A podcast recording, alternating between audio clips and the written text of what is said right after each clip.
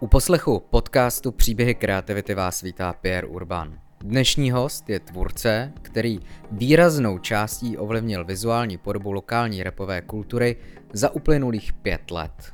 Honza Strach je 23-letý režisér, kameraman, videotvůrce, který stojí za celou řadou hudebních videoklipů pro české i slovenské repery, jako jsou Izomandias, Nictendo, Ego, Rytmus, Dalip a mnoho dalších. Za sebou má ale kromě desítek úspěšných videoklipů i několik komerčních projektů z oblasti reklamy. Primárně se ale věnuje videím z oblasti hudby. Vytvořil krátký dokument Fenomén Edict o jedné z nejúspěšnějších lokálních hudebních akcí a se svým projektem Most Wanted natáčí takzvané jednozáběrové klipy nebo sessions, ve kterých představuje také mladé objevy a má ambice projekt rozšířit i do zahraničí. Do toho všeho ještě stihl za uplynulé měsíce převzít vedení YouTubeového magazínu a média pro mladé The Mac, ve kterém jako tvůrce před lety začínal a otevřít v centru Prahy second-hand obchod se značkovým zbožím.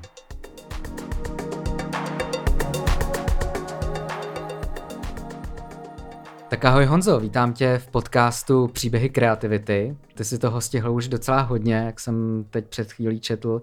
To vypadá, že eh, moc z něčeho úplně nemáš strach, že do toho jdeš docela naplno. Ahoj, díky za pozvání a jak z čeho, ale tak napůl s rozumem, napůl se srdcem dám tomu kompromis a jedem no co jde. Je to docela obdivuhodný samozřejmě k tvýmu věku. Když se tak ohlédnu zpět, tak eh, ty si ten nástup jako videotvůrce vychytal jen tak tak docela na začátku toho obrovského boomu té uh, rapové kultury. Jsi nepochybně jeden z tvůrců té vizuální podoby celé scény. A nutno podotknout, že žádná jiná scéna nemá takové množství vizuální image, než je rap a celá kultura s tím spojená. Ostatně to je jeden z těch vůbec nejhlavnějších důvodů, proč je také tahle ta scéna úspěšná. Nicméně i díky tomu, že toho vzniká tolik, se přirozeně stává velmi progresivní. Jak ty nahlížíš zpětně na vývoj ty vizuální stránky téhle kultury? Mm-hmm. No zpětně určitě eh, bych si v tu dobu nebyl schopný říct, že já buduju vizuální stránku repové scény.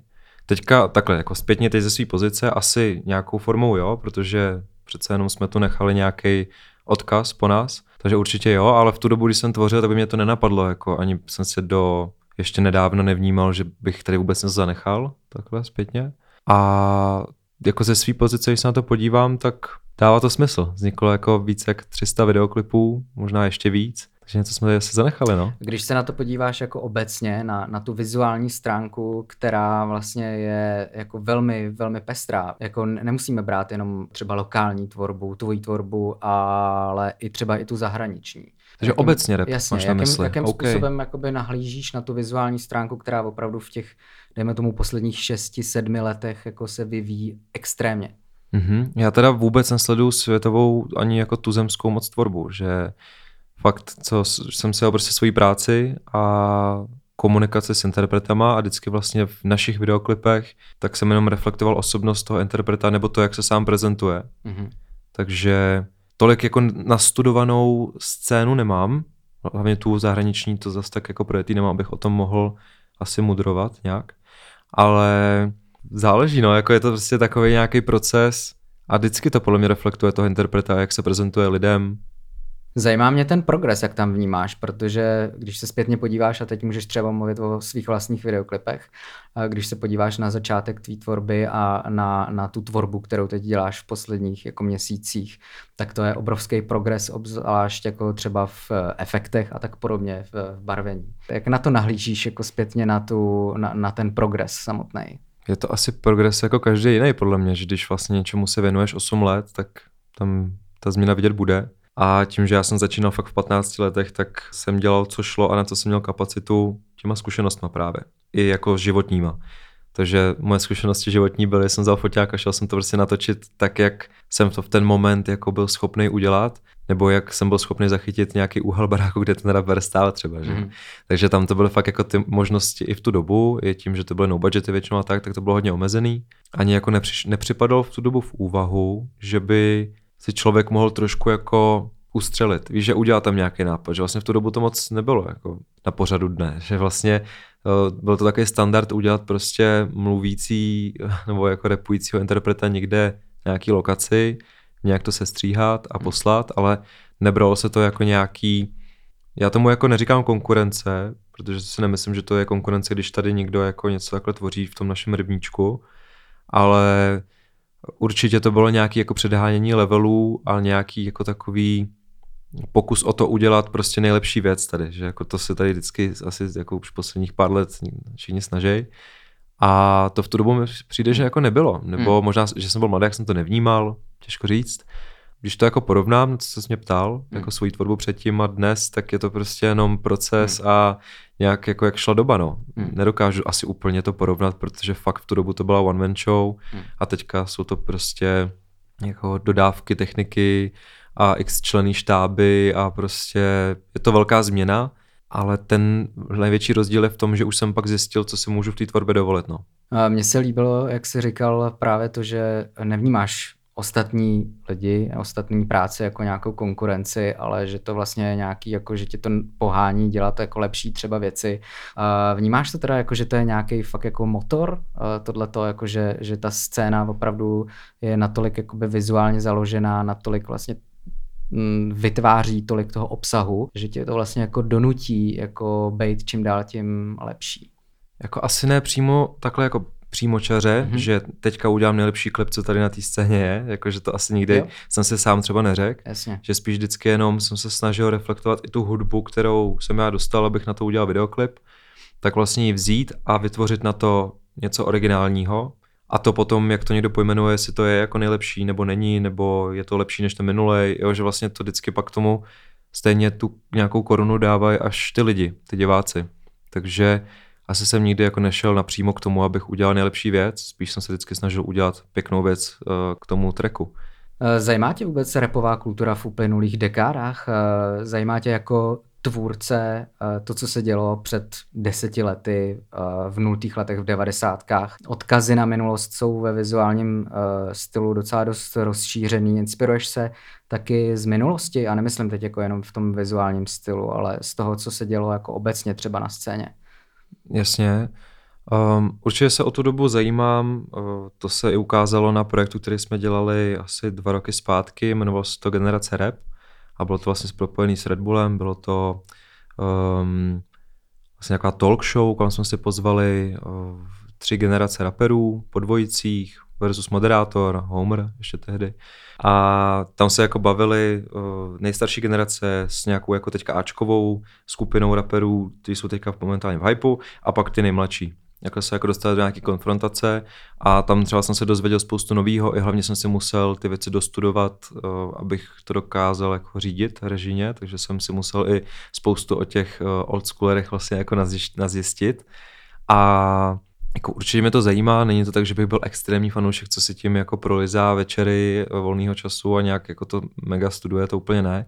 A ještě k té inspiraci asi se k tomu ani moc nevracím. Jakože spíš se k tomu vracím v konkrétních situacích, jako když třeba za mnou přišla H1.6, že chtějí klip a mělo to přímý odkaz, že to bylo vlastně Nech vidět 2 a byl to přímý odkaz na Nech vidět jako jedničku. A jo, takže v ten moment já si to najdu, zjistím si nějakou backstory toho, proč to tak vzniklo, proč to bylo tehdy s Rytmusem a teď je to s Glebem a najdu tomu jako nějaký propojení v tenhle ten moment. Ale není to tak, že bych si jako hledal klipy starý a dával si do šuplíku nápady z nich, jo, to moc takhle netvořím, no, tímhle způsobem. Bavíme se o uh, rapové kultuře, streetwear kultuře, která je globálně teď na vrcholu posledních 6-7 let. To už je docela dlouho na to, jak rychle se vlastně svět vyvíjí, obzvlášť jako technologicky. Ty jsi vlastně celou dobu součástí, jak vnímáš lokální scénu poslední roky? U mnohých je to už celkem docela dost dlouho rozjetý rychlík, když eh, s ohledem na pandemii eh, to bylo docela dost velký zbrždění, ne jako úplně zastavení. Ale zajímá mě, jak vnímáš na repové scéně progres nebo naopak stagnaci a v jakých konkrétních příkladech? Jako obecně scénu aktuálně vnímám dost pozitivně. Přijde mi, že i se stalo to, že vlastně česká scéna přirostla tu slovenskou. Je to jako můj názor, nechci, aby mě to teď někdo linčoval, že, že, že většinou to bylo naopak, že Slováci vlastně byli hudebně dost napřed. myslím si, že se ta karta otočila, že teďka vlastně Česko má hodně silný interprety, který to táhnou. Ohledně té pandemie, kterou jsi zmiňoval, tak já to vnímám celkem pozitivně a vlastně pozitivně ne jako vůči tomu, co všechno se dělo a jak to vlastně zasáhlo ekonomiku a podobně, to spíš jako ne, ale v tomhletom uměleckém prostředí i možná v některých oblastech biznesovým, tak si myslím, že to odtřídilo přesně ten plevel jako vlastně, když to řeknu hodně blbě, jako plevel od těch jako kytek nebo těch jako dobrých prostě lidí a hrozně se to odrazilo na těch slabých prostě, že když tady byli hmm. takový ty rychlokvašky rapeři, tak jim to extrémně spadlo, ale extrémně, že fakt jako z milionu zhlédnutí jsou teďka na 20 tisících. A je to prostě, bylo to takhle rychlý skok jenom tím, že prostě se chvilku nemohli objevovat na koncertech, nemohli eh, zažívat život, takže ty mladí vlastně už jenom dokola opakovali, co zažili před covidem ještě, anebo říkali, co zažívají v ten moment, což jakoby všichni znali že, od sebe. Takže mi přijde, že fakt jako covid extrémně pročistil scénu a vlastně se utvrdili ty, co už byly utvrzený, že vlastně ještě jako jsou pevní na těch základech svých a těm se podařilo jako přežít v vozovkách. Spíš jako teďka ta doba po přináší zase nový. Ale nevím, jestli úplně ty, který vlastně byli v tom rychlém hypeu, ty, jaký ty jako rychlokváš trochu, to říkám dost jako napřímo, ale asi líp to nejde pojmenovat takhle, tak eh, jim to za, tu, za ty dva roky vlastně hrozně spadlo a nevím, jestli vůbec jako je reálný, aby se znova nakopli na ten hype, kde byli předtím probíráme vlastně jakoby minulost nebo současnost, ale zajímá mě, jak vidíš vlastně budoucnost téhle scény, protože jak jsem zmínil, už je to třeba, dejme tomu 6-7 let na vrcholu, jak globálně, tak tady uh, lokálně a jak se to bude posouvat podle tebe? Jako světově si myslím, že se čím dál tím víc budou slivat všechny žánry do sebe a prostě vzniká jako taková alternativa všeho možného a občas je to furt jako chemický dost, že um, může teď jako bouchnout skladba, která bude jako dubstep a, a rap, anebo může bouchnout skladba, která bude reggae a rap. Jo. Jakože vlastně to furt mi přijde, že prostě sem tam bouchne něco, co vůbec v tom stylu vlastně nebylo jmenovaný, jako že to je ten trend, že vždycky se naskytne něco, co vlastně takhle jako prorazí mezi tím vším. Ale obecně si myslím, že se jako budou slejvat žánry do sebe, ale v Československu, a to je právě ta věc, to je docela zajímavý téma, si nejsem jistý, jestli to bude fungovat vůbec někdy, protože tady prostě repová komunita absolutně neuznává popovou hudbu. Jakože tady prostě nepřipadá v úvahu, aby Ačkový rapper udělal skladbu s někým z popové scény, protože vnímají prostě všechny jako mediální odpad. Jako až víš, že jako fakt v extrému mi přijde, že prostě to není možný sladit. Ale věřím, že s lidma, co dělají popovou hudbu, mladejma, něco takového vznikne. Že jako vlastně, když je nějaká talentovaná zpěvačka nebo zpěvák, tak se to lehce propojí. Ale mám na mysli fakt teďka jako Ačkový popový hvězdy tady, které jsou jako fakt hodně vidět a hodně jsou v médiích a podobně, tak si myslím, že prostě to ne, se nepropojí takhle. Teď se dostáváme k tvým projektům a vlastně mě zajímá, jestli se snažíš se svýma projektama jako The Mac nebo Most Wanted a podobně vlastně tu komunitu spojovat, obzvlášť třeba v rámci The Mac. Určitě, jako v rámci Mac konkrétně je to takový spíš jako podprahový propojování té scény, že tamhle jednou v rozhovoru bude Dollar Prince, na uh, studio session bude eh, FNL, uh, mladý týpci z Brna, potom do live performance v Lucerně vezmeme Nick Tenda. Jo, že vlastně jako se snažíme zasáhnout co nejvíc cílovek, aby se tam ta scéna jako propojovala, ne každému se to líbí, ne každý vlastně jakoby chápe ten move, mi přijde, že o, se na to podívají a hledají fakt jenom toho svého oblíbeného, což je v pořádku. To jako neříkám, že to tak nemá být, jenom hodně málo lidí si uvědomuje to, o co se snažíme vlastně, že jako se snažíme udělat co nejširší spektrum prostě té naší scény, ale spíš to vnímá jako, že teď jsme udělali Nektenda a zbytek, co děláme, jsou mrtky. Víš, že vlastně to bylo jako hrozně takhle přesně zase, tím stejným způsobem, tak jako konzervativně. Ale to je vlastně úplně jedno. Jakože děláme to prostě takhle, dělat to budem, je to nějak propojování celé cílovky a je to médium hlavně. Je to repový médium, takže tam by se měli tak či tak ukazovat jako vlastně skoro všichni, o co se snažíme a zatím to teda tak děláme. A co se týče projektu Most Wanted, tak tam zase se snažím, snažím jako vlastně napřímo propojovat lidi, který by si ty fanoušci přáli k sobě. Že jsem takhle propojil třeba Dolara a Rika, o kterého prostě lidi psali x měsíců, nejenom mě, ale i do komentářů pod jejich klipy jsem se všimnul, tak jsem prostě jednoho dne zavolal Dolarovi, říkám, budeš další, OK, chtěl bych tam někoho dát a chtěl bych ten track jako nahrát vyloženě na ten projekt. Tak jsem se s ním bavil, říkám rytmus, on že no, tak uvidíme.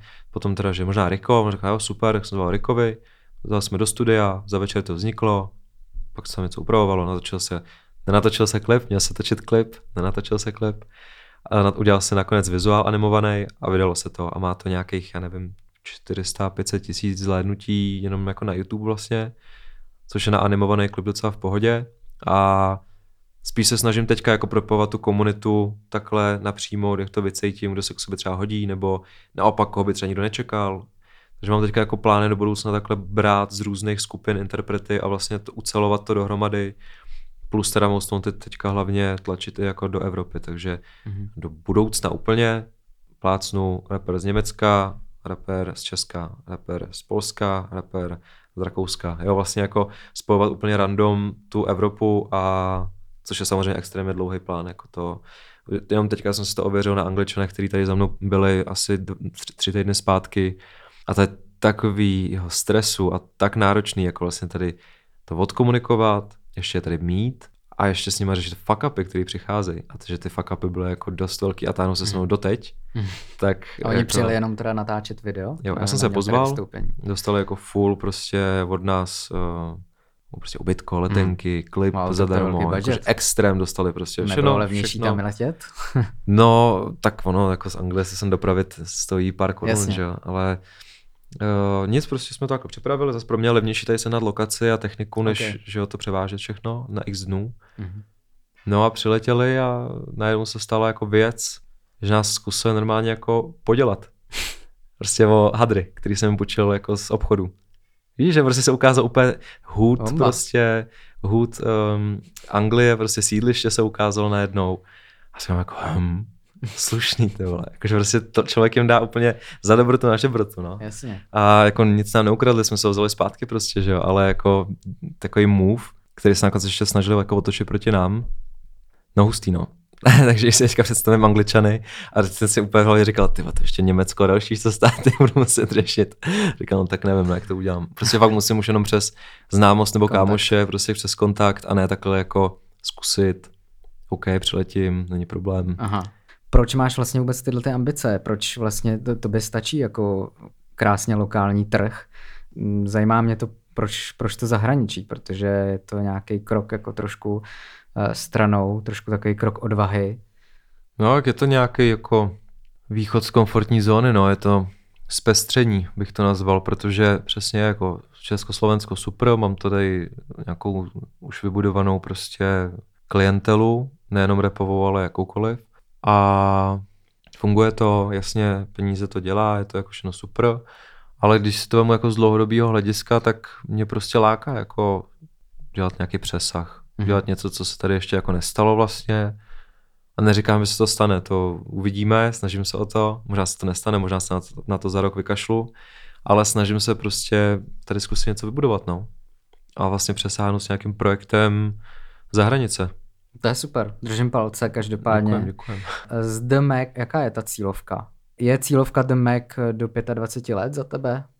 Je to určitě i do 30 bych řekl, mm-hmm. si myslím. Že jako vlastně ta komunita s Megem rostla a když já jsem začínal v Megu jako kameraman, tak mě bylo 17 a už tu dobu na to koukali 25 letý. Takže mm. ono vlastně za těch 6 let nebo 7 let se to dost uh, posunulo i s tím, i s tou dobou. Samozřejmě mm. spousta lidí odpadla, to přestala obecně poslouchat rap a podobně. Ale myslím si, že magazín dokáže prostě zasáhnout kohokoliv, kdo poslouchá repovou hudbu, nebo nosí prostě tenisky, nosí streetwear, oblečení a myslím si, že ta cílovka je taky dost pestrá, ale to jako nejsilnější, co tam tak vnímám, tak je určitě 15 až 20. Hmm. Jo, že to je jako nejsilnější, nebo 15 až 18.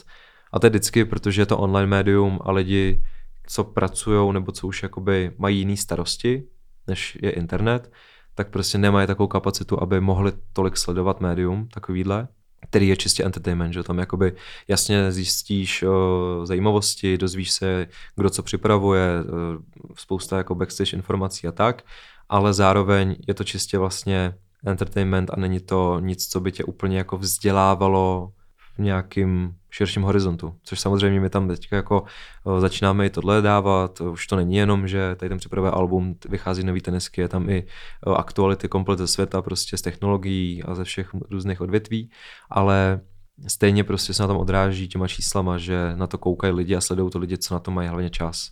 A mhm. podporují to lidi, co na to mají čas. Což je podle mě přirozený úplně. Ty jsi zmínil, že jsi vlastně v Megu začínal. Uh, minulý rok si vlastně přebral vedení, stal se s majitelem tohoto média. A jak nad tím přemýšlíš, dejme tomu v horizontu třeba následujících dvou, tří, čtyř let, jako na médium? Pro mě vlastně to bylo hrozně, hrozně rychlý, jo, že vlastně magazín se dal do prodeje, nebo naskytla se tam možnost ho koupit, tak jsem potom šáhnul vlastně během jako pár dnů, že jsem se to dozvěděl a řekl jsem OK, tak jsem to vzal a ten nějaký výhled do budoucna je poměrně jasný. Je to teda udržování té komunity, která teď je, ta, která tam funguje, tak vlastně neustále dávat něco nového. A přesně po malých kručkách jako vlastně rozšiřovat to pole působnosti a nabízet se novým a novým lidem, ale neustále tvořit vlastně jako pro tuhle generaci, jakože to, nemá to být bulvární, nemá to být ani něco jako bulvární mám nemyslel, aby to bylo extrém na, na čísla, jenom na generaci čísla to hmm. vůbec.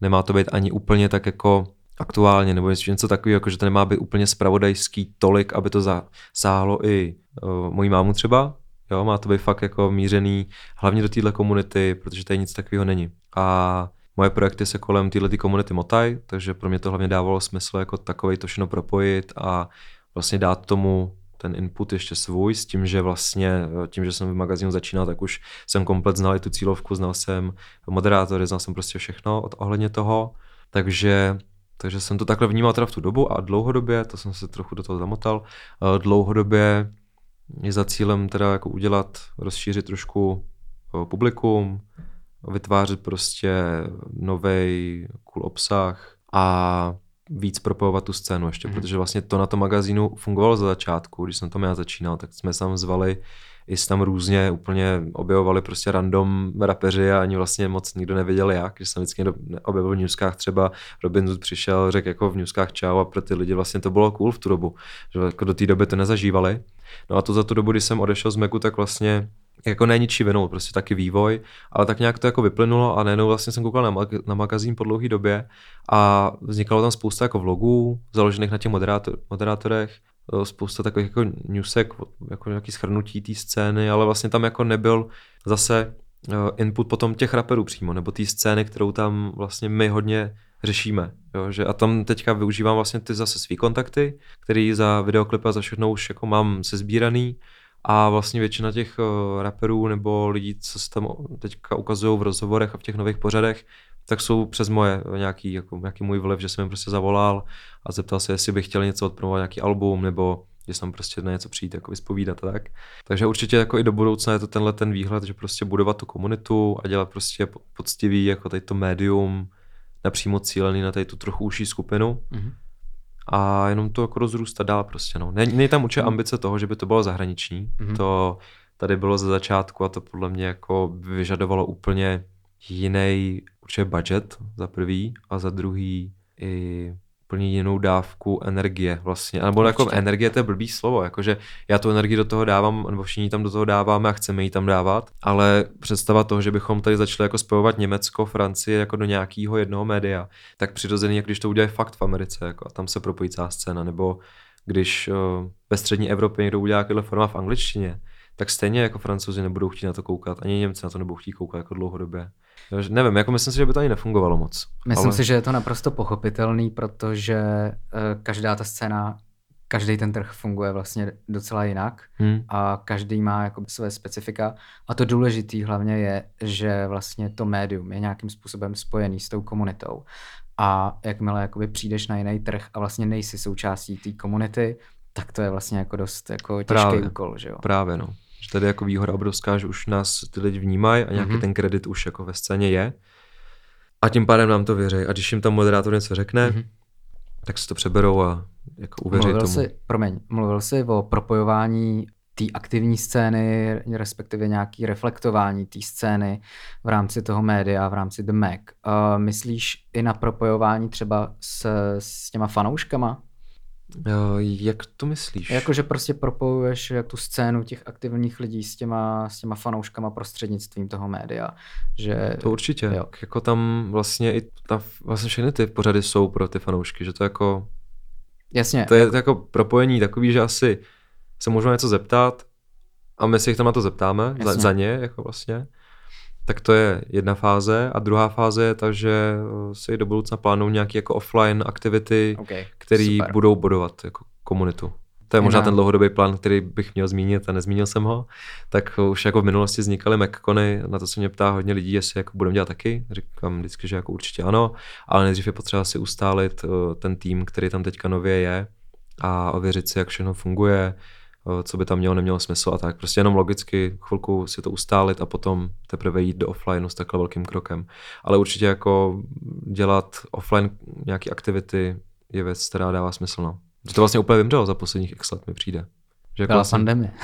ne tak jasně, ale že se k tomu vlastně ani nikdo moc neměl před tou pandemí. Vlastně, mm-hmm. že mhm. víš, že předtím, co si pamatuju, že jsem byl já mladší, tak byl neustále nějaký event tamhle v jednom streetwearovém obchodu, pak zase někde v dalším, jo, že vlastně furt něco bylo, bylo kam jít, release party, o, release party mhm. podpisovačky a najednou vlastně se tak všechno jako stáhlo a každý si dal fakt čistě online a začalo to ztrácet trošku jako i vibe mi přijde. Hmm. A, že a to jako... mě vlastně jako zajímá, jak to bude vlastně jako v následujících měsících, a letech, jestli se to teda jakoby hmm. vrátí. Musí se na to naučit určitě, hmm. ale jako Macon... Ale ty můžeš vytvářet to prostředí. Jo. Jako, že prostě jo. uděláš jako Můžeme akci. na to natěšit, takzvaně. A třeba nevím, teďka jsme měli otevíračku zase jako našeho nového projektu, Uh, jsme, udělali jsme Second Market, což je jako uh, sekáč na streetwear, tenisky, high fashion věci a podobně.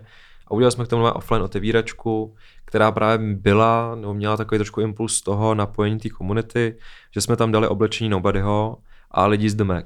Vytvořili jsme kolem toho prostě tady tu auru a na tu otvíračku dorazilo dost lidí, byla tam dlouhá fronta, asi na 4 hodiny a prostě čekali frontu a potom tam s námi zůstali na drink a jako jsme tam jako lidi se sebou povídali a vlastně tady to, že někde ty lidi zůstanou i po té aktivitě, tak to je podle mě ono, jakože to by se mi třeba hrozně líbilo, tam v ten prostor, kde je second market, tak je vlastně takový velký atrium, a tam se dávají prostě, když je venku zima, vedro, cokoliv prší, neprší.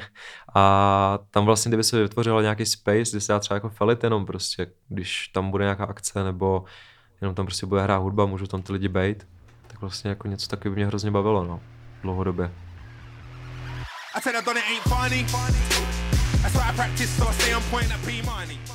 Vsuvka pro tento díl podcastu bude příběh mladého britského kreativce Jamala Edwardse. Ten v roce 2005 dostal v 15 letech k Vánocům obyčejnou videokameru. Mačká rekord a v průběhu následujících let nahrává úplné začátky svých kamarádů, hudebníků, jako jsou třeba Jesse J, P-Money, Dizzy Rascal, Wiley, Skepta, Stormzy nebo Ed Sheeran. V roce 2006 zakládá magazín SBTV, Smoky Bars TV, na relativně nové platformě YouTube. V Londýně se rozjíždí extrémní popularita grimeu a Jamal je u toho. Natáčí tzv. bars, interview a jeho videa mají tisíce zhlédnutí. Z SBTV se stává respektované médium a z Jamala slavný fanoušek hudby a mediální hrdina pro mladou generaci. V roce 2011 se objevuje v reklamě na Google Chrome a video, respektive tato reklama, se stává druhým nejsledovanějším videem na YouTube ve Velké Británii. Všímá si ho Dr. Dre, jeden z nejznámějších amerických reperů a producentů a oslovuje 21-letého Jamala, aby dokumentoval jeho turné po Ázii. Stejně jako Dre se stává podnikatelem a velké značky posílají lákavé nabídky na londýnské předměstí do Ektonu, odkud Jamal pocházel. Kromě nich si ho všímají velká britská i mezinárodní média, ale taky Downing Street 10, sídlo britských premiérů, nebo v Buckinghamském paláci. V organizaci prince Charlesa Prince Trust se stává velvyslancem a pomáhá mladým lidem zakládat vlastní podniky nebo je dostat zpátky do společnosti. Faktem je, že si Jamal velmi silně uvědomoval, jaké štěstí už v tak mladém věku měl. Komunitě, díky které se stal úspěšným, se snažil odvděčit. Kromě aktivit pro korunu natáčel z Guardian dokumenty, ve kterých upozorňoval na duševní zdraví mezi mladými a v hudebním průmyslu, nebo vybudoval čtyři centra pro mládež ve své rodné čtvrti. Kromě těchto i dalších charitativních projektů vytvářel také dál příležitosti pro mladé umělce, mimo jiné i díky aplikaci 8bars, která vyšla v loňském roce. Jamal zemřel letos v únoru v 31 letech, podle informací na srdeční infarkt. Žádné další informace nejsou veřejnosti známé. Jednou tweetnul We all die. The goal is not to live forever. The goal is to create something that will. Všichni zemřeme. Cílem není žít věčně, cílem je tvořit něco, co bude. No a to se mu podařilo. Autenticky zachycoval kulturu, které byl součástí a to všechno jako fanoušek hudby pro fanoušky hudby. Nabídl jedinečný pohled na celou řadu začínajících umělců. Někteří z nich se později stali nejprodávanějšími britskými i světovými hudebníky. Každopádně tenhle příběh může být pouze inspirace. Příběh o tom, co je v digitální době možné. Když máte vizi, jdete si za ní a baví vás ten proces. Jakkoliv je ale tento příběh úspěšného mladíka inspirativní, tak rozhodně by neměl být vnímaný jako tlak na výkon.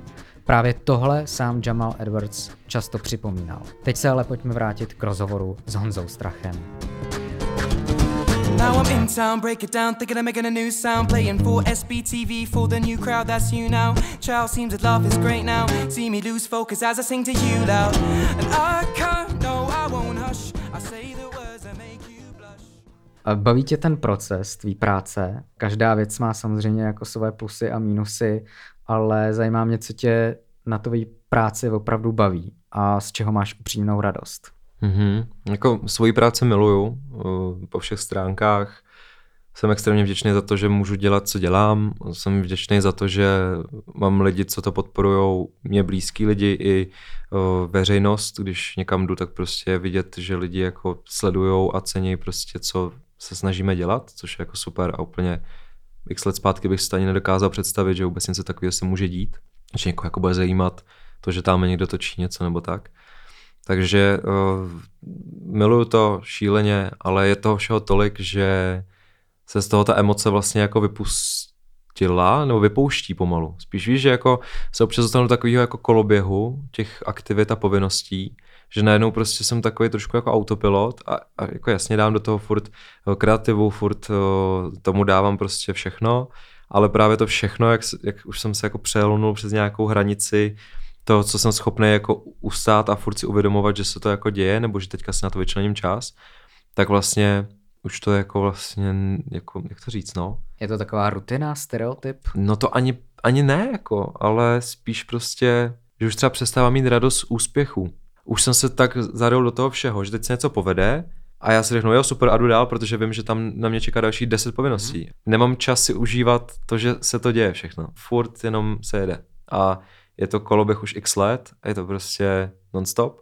A teďka mám zrovna takový, jako na něm poslední dobu hodně přemýšlím, že vlastně je to docela vlastně jako smutný. A nevím, mám jako určitý, určitý nějaký cíle, očekávání, vždycky se to jako snažím splnit, jako mě největší radost dělá, když uh, je nějaká nová myšlenka a to se jako podaří zrealizovat. Jako třeba teďka mě extrémně natchnul ten second market, že jsme se vlastně jako, mě to jeden den napadlo, zavolal jsem Pedrovi ode mě, který vlastně taky spolumajitel magazínu. Říkám, hele, pojďme to udělat ještě jako teďka k Megu. Trošku se zdráhal, že vlastně za začátku to bylo takový jako hno, vlastně hrozně rychle po tom, co jsme vzali magazín, že to bylo fakt hodně povinností tím pádem, jak pro mě, tak i pro něj. Nakonec jsem ho ukecal a vlastně během měsíce už jsme postavili ten sekáč a už jako byla otevíračka. A teď jsem tam stál, jsem to koukal, jak jsem stojí ta fronta a jsem si jako řekl, zase jako super, že vlastně jsme si jako chtěli něco udělat, udělali jsme to, funguje to.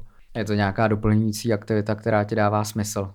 No možná spíš jako do budoucna, víš, že se začínám jako odrážet v tom, že když něco vymyslím a stvořím to, takže mě to vlastně jako naplňuje že jako ten proces toho nápadu a vzniku a pak ještě i toho vlastně prodeje k těm lidem, že mě to vlastně začalo hrozně bavit. A čím dál tím víc, když se stává repetiti, repeti, rep, repetitivní, repetitivní uh, práce, tak mě přestává bavit a to se odráží třeba i na těch klipech, že už, jak jsem zmiňoval, vzniklo jako stovky videoklipů a samozřejmě ta tématika v těch skladbách i, i jako v tom klipu, co se tam třeba může ukázat, se může zopakovat, jako jsem tam. A není to nic, co by se nedalo jako překousnout nebo tak, ale vlastně i tak jsem si vymyslel produkci bez strachu, což je můj, můj další projekt takový, kde jsem si pod sebe ještě dostal spoustu mladých tvůrců, který to dělají tak, jak si myslím, že by to dělat mělo, nebo u nich třeba cítím, že jako jsou dobrý, ale chybí jim nějaký řád a tak,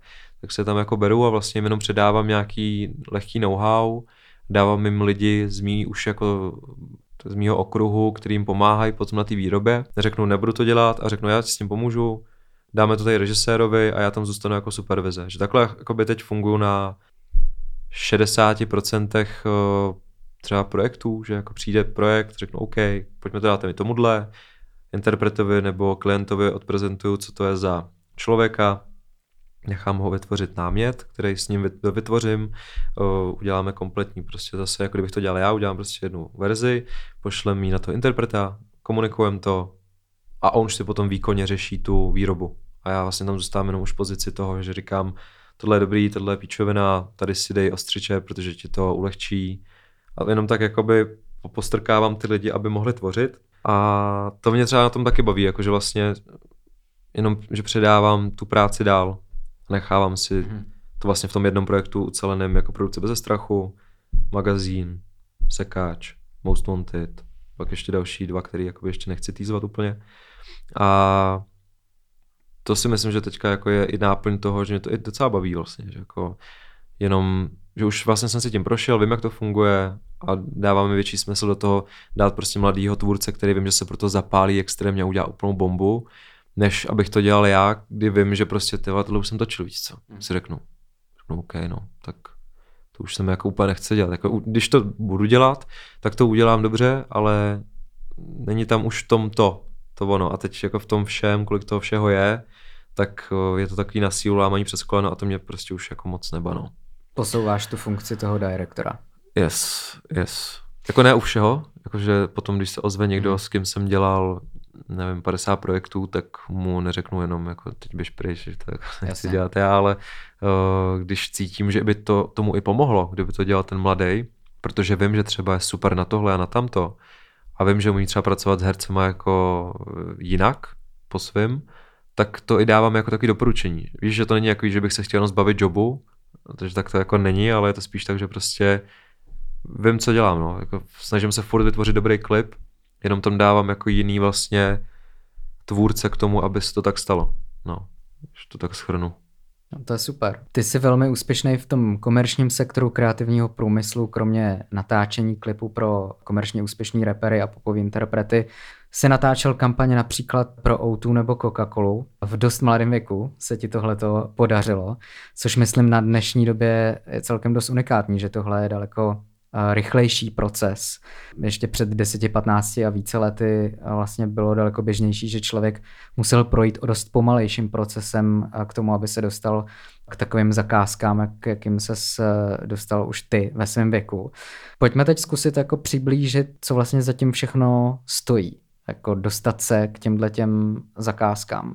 Hmm. Je to prostě klasický příběh o tom, že musíš znát lidi, nebo máš jinou zkušenost. Ano i ne. Ono tak furt je, že vlastně k těm zakázkám se jako moc dostat nejde a i já o to i teďka narážím, kdy už mi jako třeba 20 a už jsem si ty věci otočil, tak stejně mi přilítne jako velký job a sebere mi ho 50 letý režisér, který tam někomu šoupne kilo do kapsy. Chápeš, že prostě furt to tak je a je to prostě jaká filmařská mafie tady, která si to jako tak nějak dělá po svém. A jako já to chápu, je to hra celý. Úplně to respektuju, jednou přijde čas i třeba na mě nebo na někoho jiného, jakože úplně v pohodě. A myslím si, že furt i ve 23 letech je, je trošku nereálný vlastně dělat jako obrovský joby, protože je to prostě proces, no. Odchází generace, přichází generace, a teprve do té generace jako dorůstám, si myslím, jestli vůbec do ní dorostu někde, uvidíme. Ale eh, v tu dobu, když jsem dělal tyhle ty projekty jako O2 nebo Coca-Cola nebo nevím, všechno možný, Jaguary a podobně, tak um, to bylo z části i přes kontakt, ale bylo to z důvodu toho, že jsem si ten kontakt jako vydřel vlastně, že jsem A tehdy to bylo hodně přes právě Matěje Kretíka, který uh, zakládal magazín v tu dobu ještě s celou partou, The která tam... Ano, co jsem řekl? Ne, jenom zakládal magazín, já jsem to doplnil. Jo, jo, The Mac, yes, jo, jo, sorry. Uh, The Mac zakládal a vlastně tam potřeboval člověka, kdo by to natáčel a stříhal a tak a já jsem tehdy uh, se do toho teda přes vlastně Nobodyho dostal, protože Matěj byl manažer Nobodyho a Nobody mu jsem točil Edict uh, reporty, nebo nějaký jako after movies. A Matěj tehdy potřeboval někoho, tak jsem teda vlastně na první jako job mu šel natočit nějakou událost, nějaký prostě klasický sestřih, úplná jako nuda, ale otevřelo mi to vlastně brány k tomu, abych začal dělat magazín a tím, že jsem byl s Matějem prostě v každodenním kontaktu kvůli tomuhle, tak si mi začal odděčovat různýma dalšíma jobama, ať už to byly v začátku klipy, kde byl jenom sponzor O2 nebo něco, potom uh, najednou, že potřebuje udělat na social něco pro kolu. Jo, vlastně se to všechno tak jako na, začalo nabalovat, že to vždycky byl přes ten kontakt, ale kdybych ten kontakt jako ne, neuspokojoval svou prací, že jsem byl prostě zodpovědný a asi by to někdo udělal líp určitě, ale bylo to prostě takže když jsme se domluvili, tak to vždycky bylo. Víš, že jako tam vlastně u mě vždycky se nejvíc oplatila zodpovědnost a nějaká jako snaha a můj impuls do toho všeho. I když bych ten kontakt měl, tak mi žádný job nedá, kdybych byl debil, že? Takže, takže v podstatě jde to bez kontaktu, nebo spíš jde to bez kontaktu začít, sehnat si je, potvrdit si pozici a pak dělat tyhle věci. Ale jak jsem říkal, jako furt velký joby ještě jsou, jsou za rohem, no možná právě pro třeba začínající tvůrce, eh, řekl by si teda jako, že ten postupný proces je prostě jako nedílnou součástí každého tvůrce, že to prostě nejde přeskočit. No tak určitě se tomu, kdo to přeskočí, se to může povíst, ale nejspíš se spálí o nějakou z těch jako mezistupňů. Víš, že mm-hmm. Já jsem za celou svoji tvorbu prošel tolika jako fuck upama a něčím, jsem něco rozbil, nebo něco se mi tam stalo, nebo se mi rozbil disk a musel jsem platit něco. Jo, fakt jako desetitisíce, statisíce, možná spíš jako mi zmizel jenom tak jako někde kvůli mým chybám, protože jsem v tom vyložil mladý, tak jsem kolikrát, o, jak to říct. Prostě se spálil. Prostě jsem se spálil a teďka se mi to znova nestane, protože už na to jako automaticky vlastně myslím a i to říkám lidem, co se mnou dělají, tak na ty věci jako upozorňuju a myslím si, že to je hrozně důležité v té tvorbě jako s tím letím vším projít. Ale je možný, že třeba Eh, bude mladý režisér se super nápadama, dostane se rovnou do nějaké agentury a tam mu vlastně ty záda už kryje. Hmm. Ale pokud je to jako v tom mým způsobu, jakým to dělám, a to je teda, že jsem častokrát já jako i producentem toho, že vlastně se mi ozve klient s tím celým a já si tu celou produkci složím a já to vlastně mám celý na starosti, tak um, v ten moment je to nebezpečný, protože teď můžu vzít job za prostě třeba milion a když tam se spálím, protože bych neměl do zkušeností, tak milion jako je na mě, že Takže to je nebezpečný na tom, ale jinak asi to reálný je, no. Ale ty jsi v jednom rozhovoru řekl, že reklama vstává dřív než rap. Mám to teda chápat, že jedeš all day? No, většinou jo. Jakože nemá to, jako moje práce nemá, jakože by někdy začínala, někdy končila, Asi. prostě je to součást mého života, už jsem se s tím tak jako spojil, že prostě není jako Jan Strach a Jan Strach, no víš, ale jakože už je to prostě jako v jednom peku a prostě vstanu, mám tam nějaký zprávy, odepíšu, vyřeším maily, pokračuju, další přijdou, vyřeším a takhle prostě dokud nejdu spát, no. Přijde a řeším prostě. To je Hele, co, co tvoje duševní zdraví? Musím se tě určitě zeptat na trpělivost. Možná tě pobodám tady. jak výrazná je ve tvém prostředí, eh, nebo mm, jak, jak výrazná je ve tvém prostředí nespolehlivost a další vlastně negativní vlastnosti s tím spojený. A jak moc si trpělivý a jak s trpělivostí pracuješ?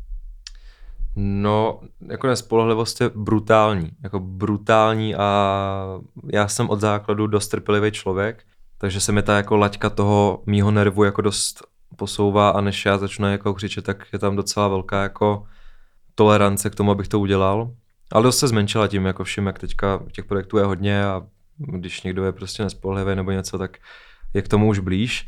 A poslední dobu se to děje častěji než, než kdy dřív, ale jako duševní zdraví jako obecně, nebo jak to říct, no, tak nepřeplo mi ještě, snažím se ke všemu chovat prostě tak, jak se oni chovají ke mně, když je někdo na mě hodný, tak na ní nebudu protivný, protože to mám hodně. Když uh, mě někdo štve, tak ho budu štvát taky.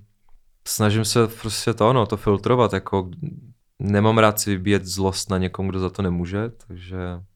Ale chtěl by to nějaký rituál, u kterých bych se trošku jako vybil na nervy, jenom jsem na ně zatím nepřišel. Žádám moc jako celkové rituály, nějaký, víš, jako věci, že bych si držel jako, co dělám jako pravidelně, nebo nějaký sport třeba, nebo Jasně. tak nic moc jako nemám, no. Ale pracovně toho stíháš opravdu dost. Lokálně si dost úspěšný. Co mezinárodní produkce a kolektivy, jako například Division, Canada, Sting a tak podobně, jsou pro tebe vůbec zajímavý? Ale určitě velmi. Jako.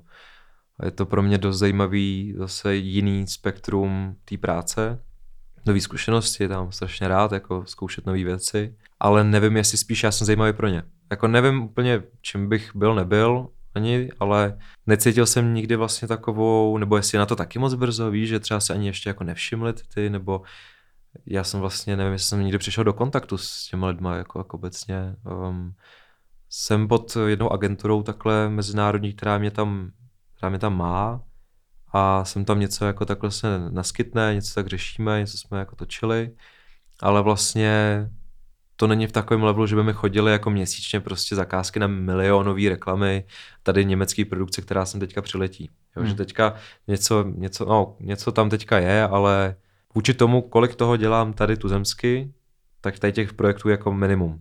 A nevím, jestli to je tím, že jsem jako mladý, anebo jestli to dělám na hovno, anebo jestli Uh, nevím, nevím. No, prostě, no, otázka nevím. je taky, jestli tam vůbec směřuješ, jako, ale vzhledem k těm aktivitám, všem, který máš, eh, jako je i třeba to, že máš magazín, to, že máš obchod, jestli je to vůbec jako reálný pro tebe jako řešit. Tak nevidím v tom jako problém. Jasně. Spíš jako, že já jsem nikdy neškatulkoval do něčeho, víš, že jsem nikdy jako neřekl, teďka dělám magazín a nechci dělat nic jiného, nebo víš, že vždycky jako dělám vlastně všechno, hmm. co chci. Ty máš fokus na krátký videoformáty. Zajímá mě, jestli přemýšlíš o jejich budoucnosti v souvislosti s vývojem technologií. A jestli tě to baví, nebo naopak třeba tíhneš k nějakým dlouhým formátům, jako je film.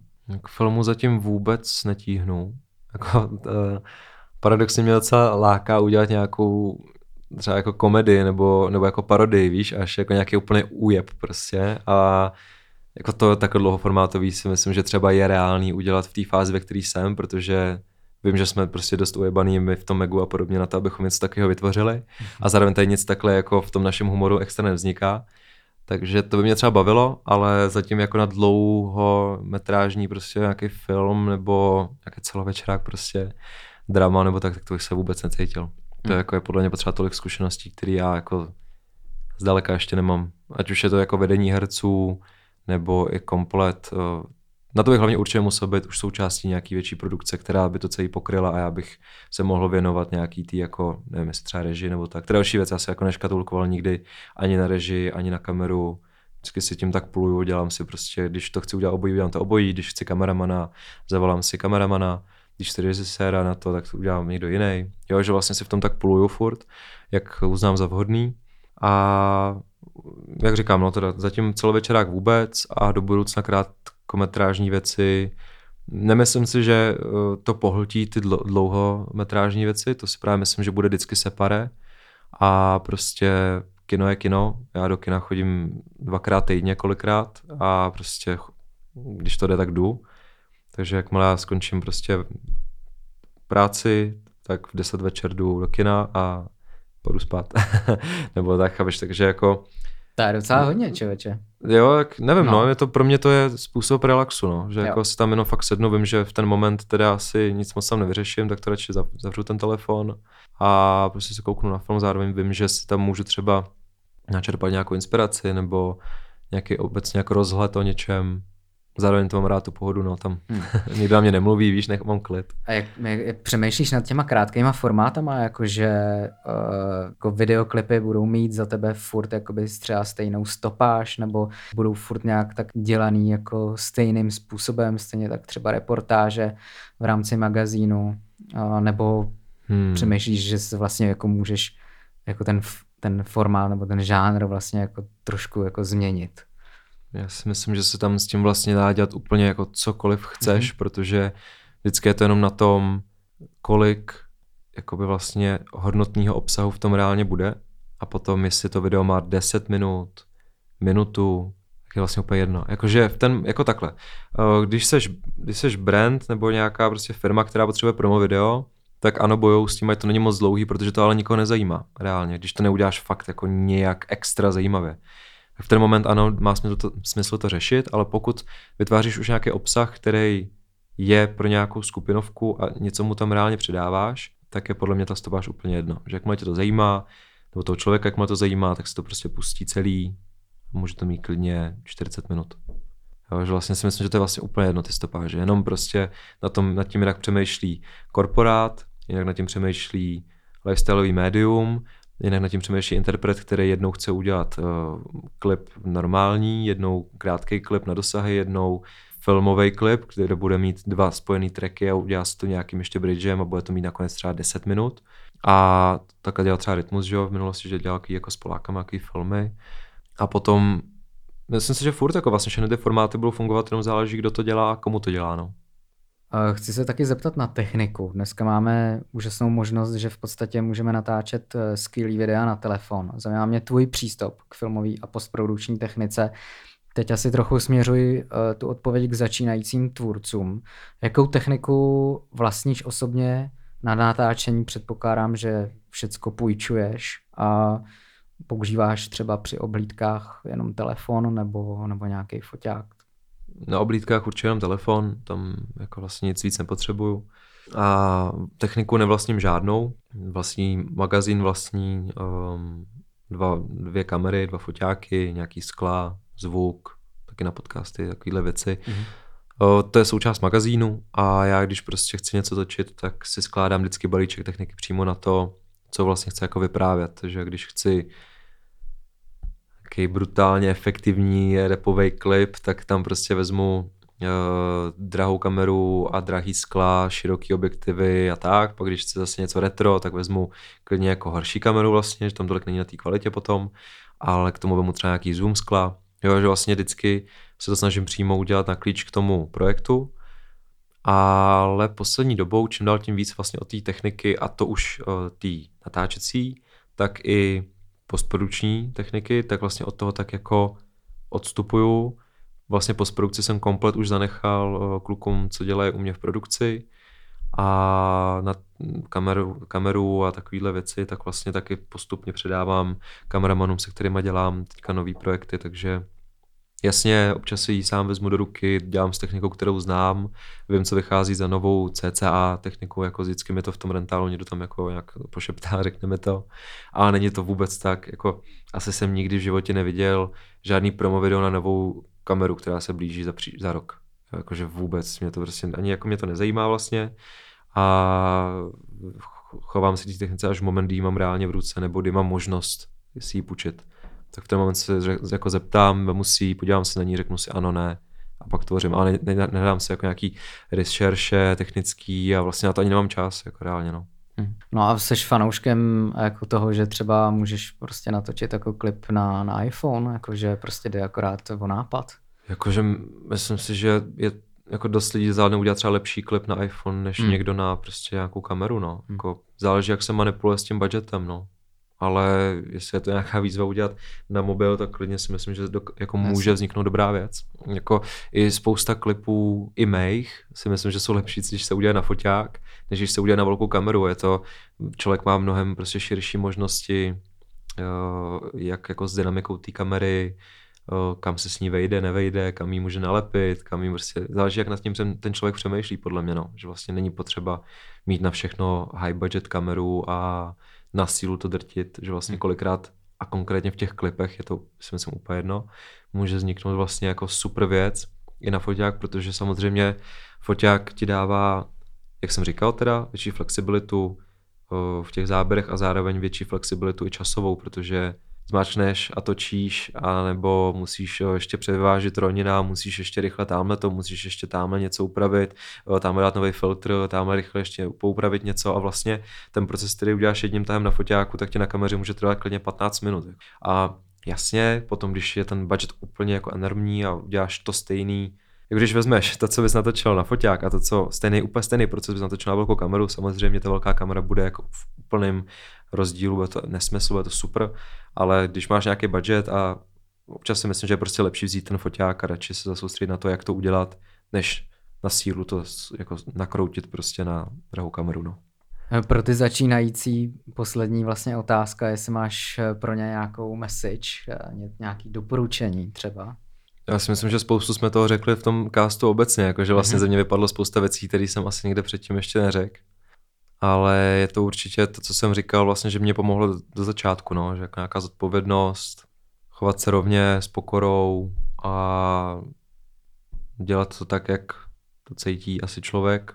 Občas se ale i sebe zapřít, že jako já jsem dělal tolik věcí, které mě nebavily, jako a jenom jsem to dělal, zatím jsem se jako spočítal, co je zatím. Jakože jsem jenom věděl, že OK, teď překousnu tohle, ale vím, že potom mám kratší cestu tam k tomu člověku třeba. Jo, že vlastně jsem jako kolikrát takticky nad tím musel uvažovat, abych se na to nevykašlal hnedka mm. v ten moment, ale fakt kolikrát jako špatný job, otravný, nudný, mě dostal k někomu, kdo prostě měl jako super zakázky a dělám s ním třeba dodnes.